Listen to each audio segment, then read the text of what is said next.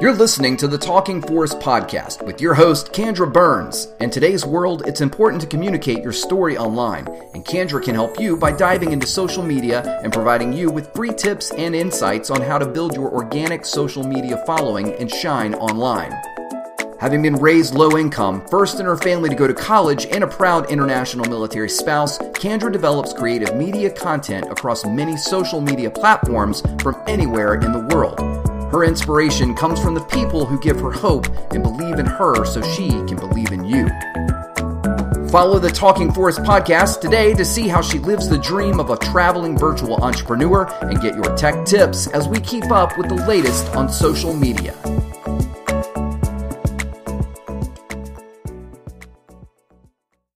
Hi, and welcome to episode number 15 of the Talking Forest podcast.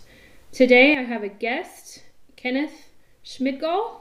He has an education. He has a associate's in applied science, forest resources from Mount Hood Community College. He's currently enrolled in the Oregon State University Go Beavs College of Forestry, Forest Management. He has actually come back to forestry after 14 years of construction work. He said that he decided it was time for a change at the age of 30. He enrolled in college full time to get a degree in forestry. He said, I've worked for Oregon Department of Forestry on thinning, wildland fire suppression crew, for Cougar Environmental as a timber cruiser, and he just recently accepted a position with the Olympic Resource Management as their summer intern forester. I'm also extremely active in Portland chapter of the Society of American Foresters, recently accepting the chapter chair position.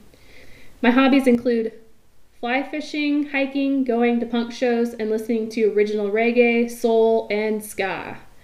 My goal with social media is to counter misconceptions in the forest management practices and give forestry professionals a voice that I think is seldom heard or drowned out by more extreme opinions, and also to connect with other forestry prof- professionals in order to share ideas.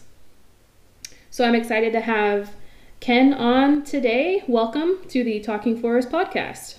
Hello. Hi there. So, I'm going to ask you the first question. What was your first job, and do you have any good memories of it? Uh, my first job ever, or my first job in forestry? Let's do your first job ever, because then that kind of gives people an idea of where you started, and then we'll talk about your role in forestry. Uh, I worked at McDonald's. That was my first job when I was 15 years old. Uh, it was, I had, I worked with some good friends, but other than that, not really a lot of good memories. I ate a lot of chicken nuggets though. Oh yeah, I can tell. I was a hostess. That was my first job.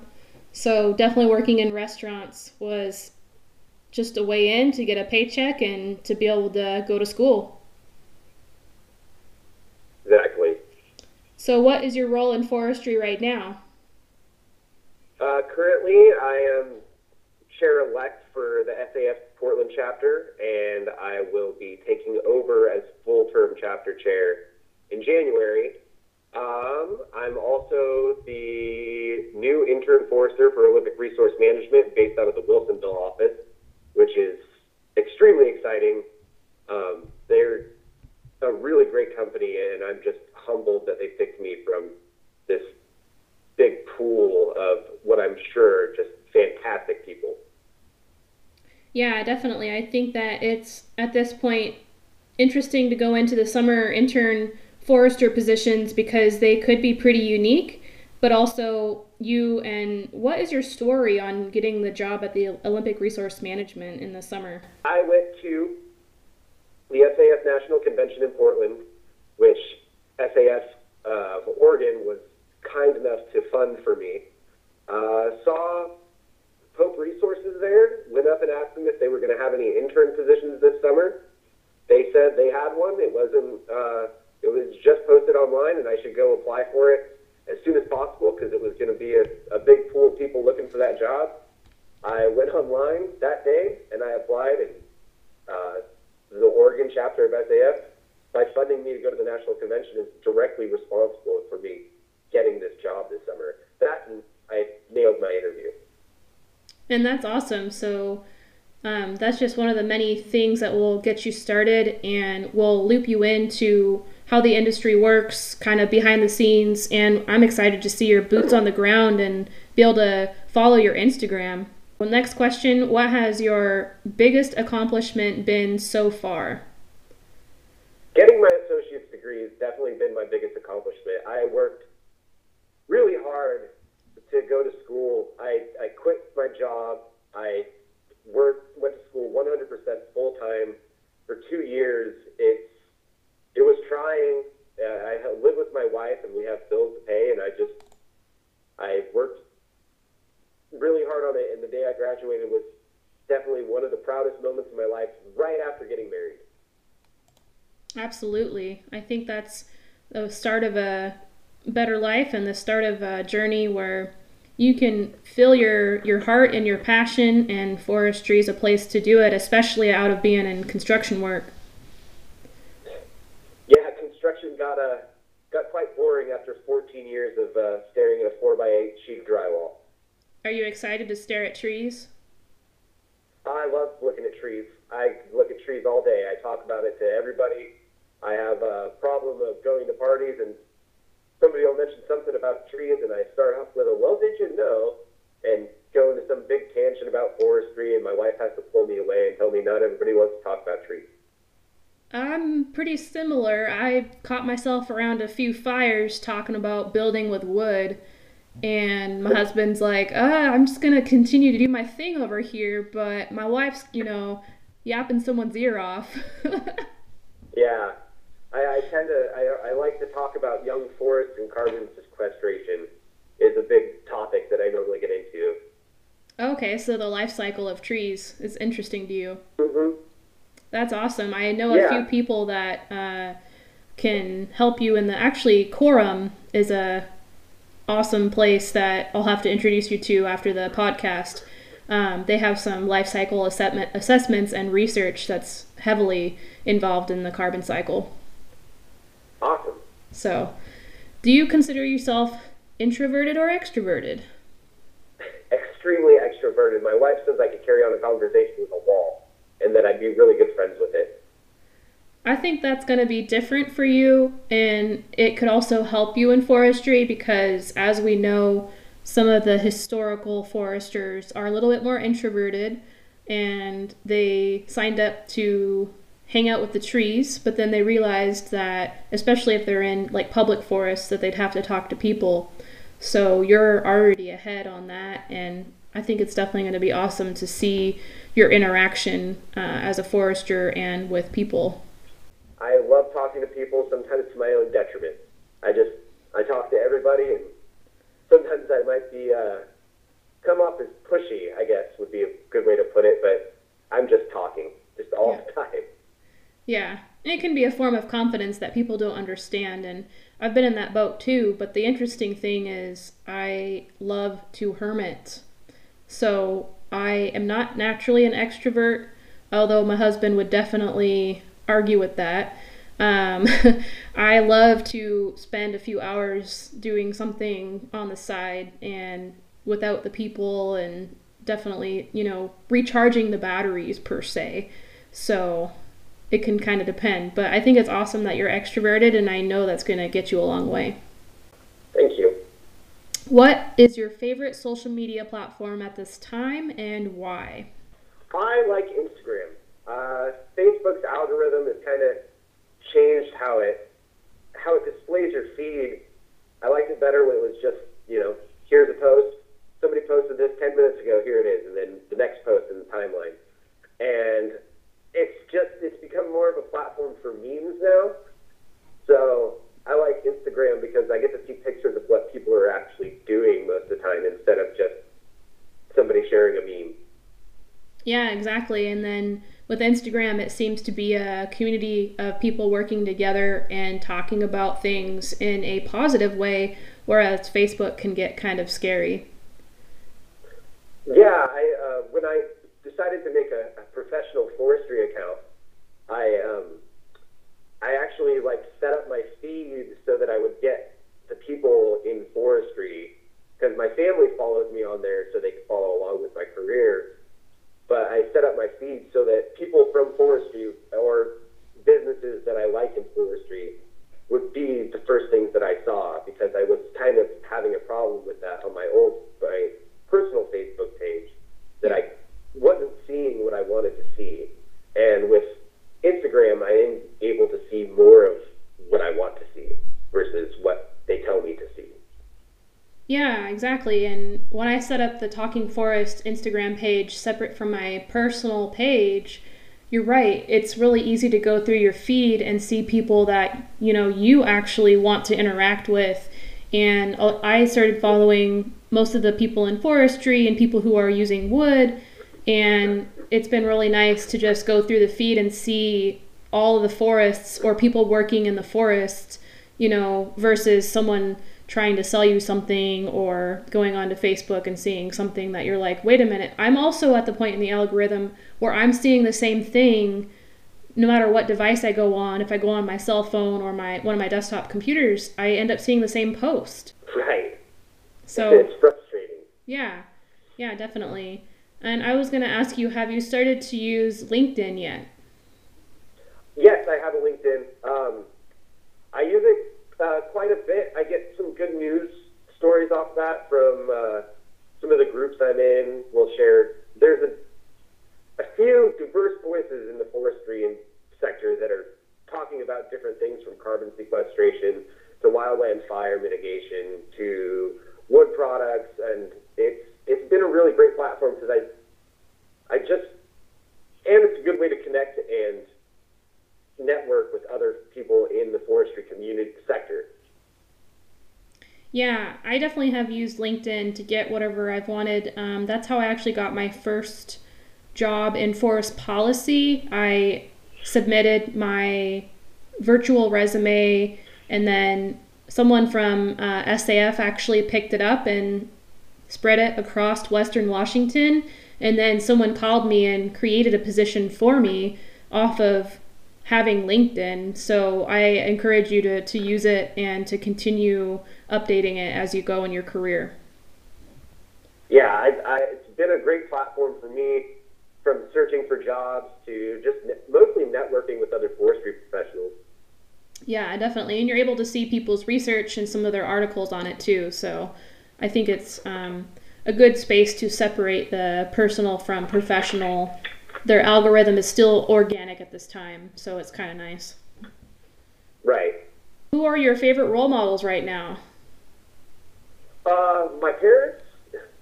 I know everybody says their parents, but my dad worked really hard to uh, put my parents where they're at. He owned he's owned his own business for ten years and been well longer than ten years. I guess it'd be fifteen years now, and he's just worked really hard to keep it going through recessions and dips in the housing market and just he's always been an extremely hard worker. And my mom has always been there to you know support his business and, and help him out. But other than that i really look up to my teachers uh, that from where i got my associate's degree joan and jason from mount hood community college have really helped push me in my career and really pushed me towards my goals. They were the ones that finally convinced me to actually enroll in OSU and get my bachelor's degree. But I was originally planning on just getting my associate's degree and going straight to work, but they really put their faith in me and told me, Kenny, you have the eye for forestry. You are passionate about forestry. There's no reason that you should not be going to OSU and getting your bachelor's degree. There's just there's no reason for me to just go out in the industry and, you know, just try to work as a technician and work my way up instead of just biting the bullet and going ahead and getting my bachelor's. I think that's extremely honorable, and for you to make the decision to keep on going kind of gives the personality that you have of the grit and determination to continue your education get the forestry experience in the field because you're going to have internships under your belt. And then the interesting thing about going and getting your bachelor's degree is that there's certain programs and societies that recognize the bachelor's degree uh, to a, a, pretty good extent. So I think you're right. And I actually went to forestry school with a bunch of people who were in the worker retraining program.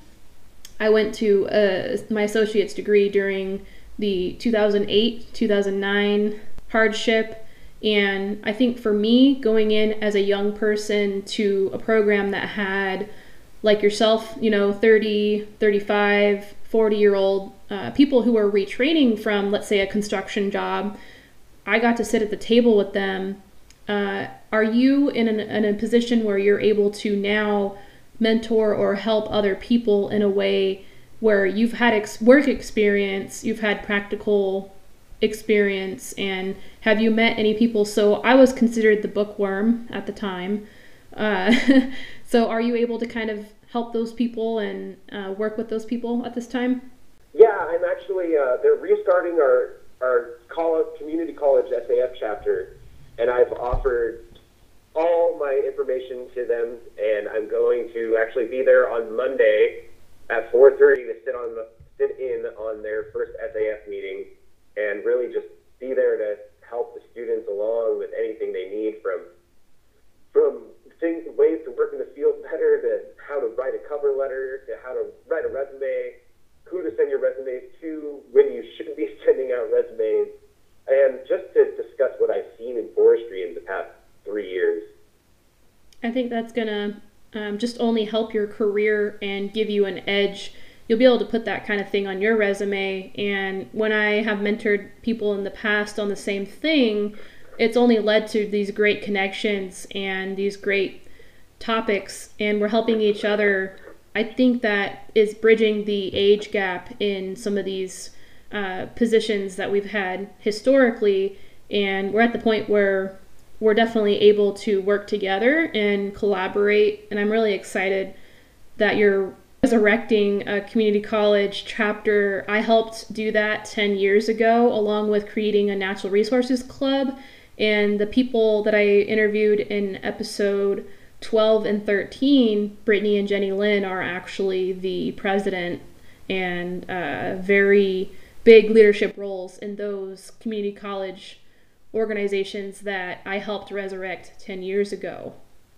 So I'm letting you know that it can really make a difference now when you're helping these people and then look back five years, 10 years later and say, is it still there? And if it is, then you can just toot your horn. So I think that's pretty awesome.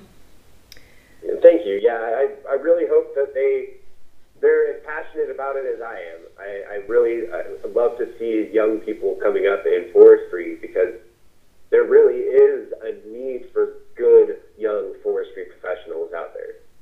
The fact that you have the work experience under your belt and getting jobs to you is easier than others, I think is definitely going to help.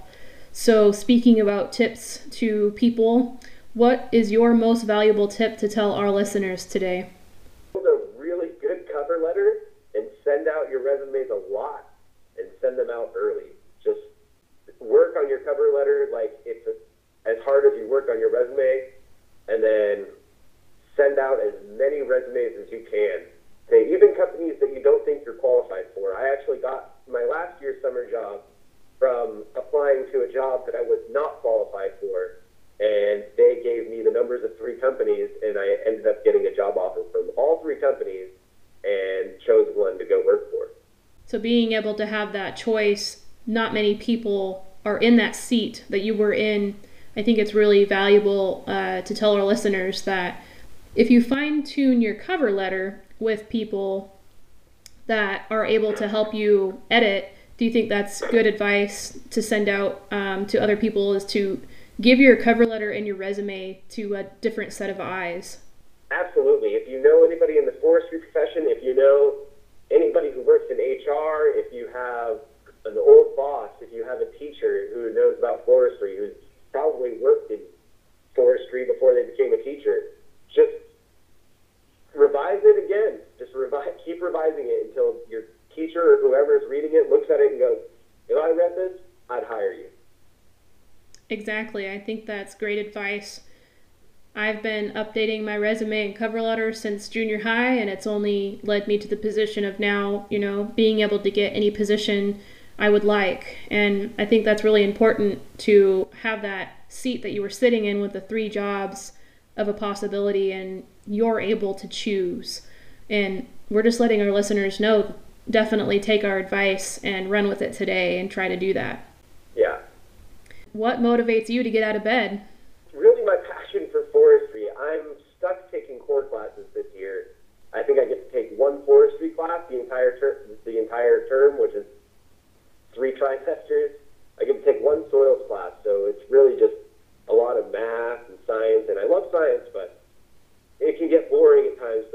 my passion for forestry and knowing that this is helping me in my career path is really what gets me out of bed every single morning. Definitely. I think it's awesome that you're going to be out in the field someday and helping others, teaching others, and you're looking at that even though you're sitting in math class. Right. so math is math is very boring. Yeah, I got all the way to pre-calculus and then said no thanks.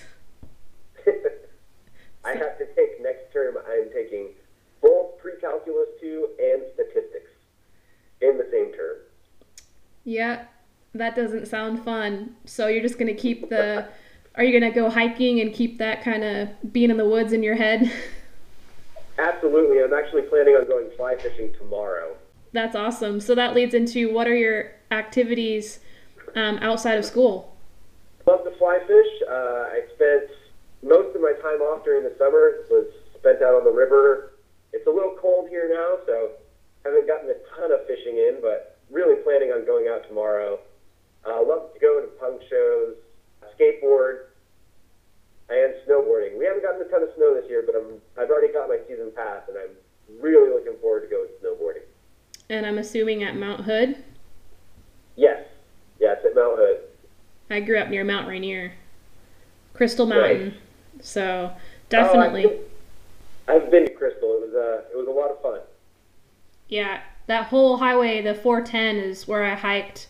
I lived 20 minutes from there, so it was super easy just to get in, you know, hop in the car, either go to Mount Rainier or somewhere along there, a property, and just hike up into the national forest and back. It's definitely been nice in the Pacific Northwest to have those options. Absolutely. We have such beautiful forests and we've got so much access to nature that most people don't have and it's it's a shame that a lot of people don't actually get out and enjoy it. Yep. So I think that definitely the activities that we can do and surrounding the Black Friday is opt outside. Are you an opt outside fan? Absolutely. I am not a Black Friday fan. I worked a Black Friday once and decided I would never participate in Black Friday. Yeah, I hear you. I've been hiking in the woods uh, the past few years, and absolutely, um, opt outside. I think is one of the best campaigns that they have around at this time of year. I think it's definitely needed. Yeah, I can't. I can never imagine waiting that long in line to get a good deal. Absolutely. so, our last question: Do you have anything else that you would like to add today? Yeah, I would like to add that people really, young forestry professionals, should really be putting their voices out there and really helping to combat some of the myths and misconceptions there are about forestry and to really give that voice that really needs to be out there. There's not enough foresters and forestry professionals really making their voices heard, so we end up with these extreme opinions on either side that really aren't justifiable. It just needs to be a lot more loud uh, from the middle. So, are you talking about the experts in the field, people with boots on the ground? Absolutely. People who are out in the woods every day, or in school even, who actually know what's going on in the forest are the ones that should be making their voices heard. I definitely like talking forests because I'm able to do that, and this podcast is helping us have a voice. Rising voices in the industry is definitely going to help that middle ground, and I think people are on either side, and so when we're able to bring in the science or talk about life cycle or carbon sequestration, um, any way that Talking Forest can help, I will definitely do and bring on some of those messages that need to be heard with the people's voices that are actually doing it and studying it. Absolutely, and and that's really the way it should be. It really should be the people who know who should be making the policies and talking about it and bringing the information to the forefront because if we don't, then we do end up with these extreme voices. Yeah, I learned that when I worked in forest policy. The extreme voices were definitely difficult in policy decisions. It seemed like they decided to be uh, emotional decision makers versus scientific based. So I'm super excited that you're an advocate for the people who are working and the the people who are researching even right now then they're able to publish work that will come out and influence the way that we go forward. Absolutely. So I was really excited to talk to you today on the Talking Forest podcast and I hope you have a great day. Thank you very much.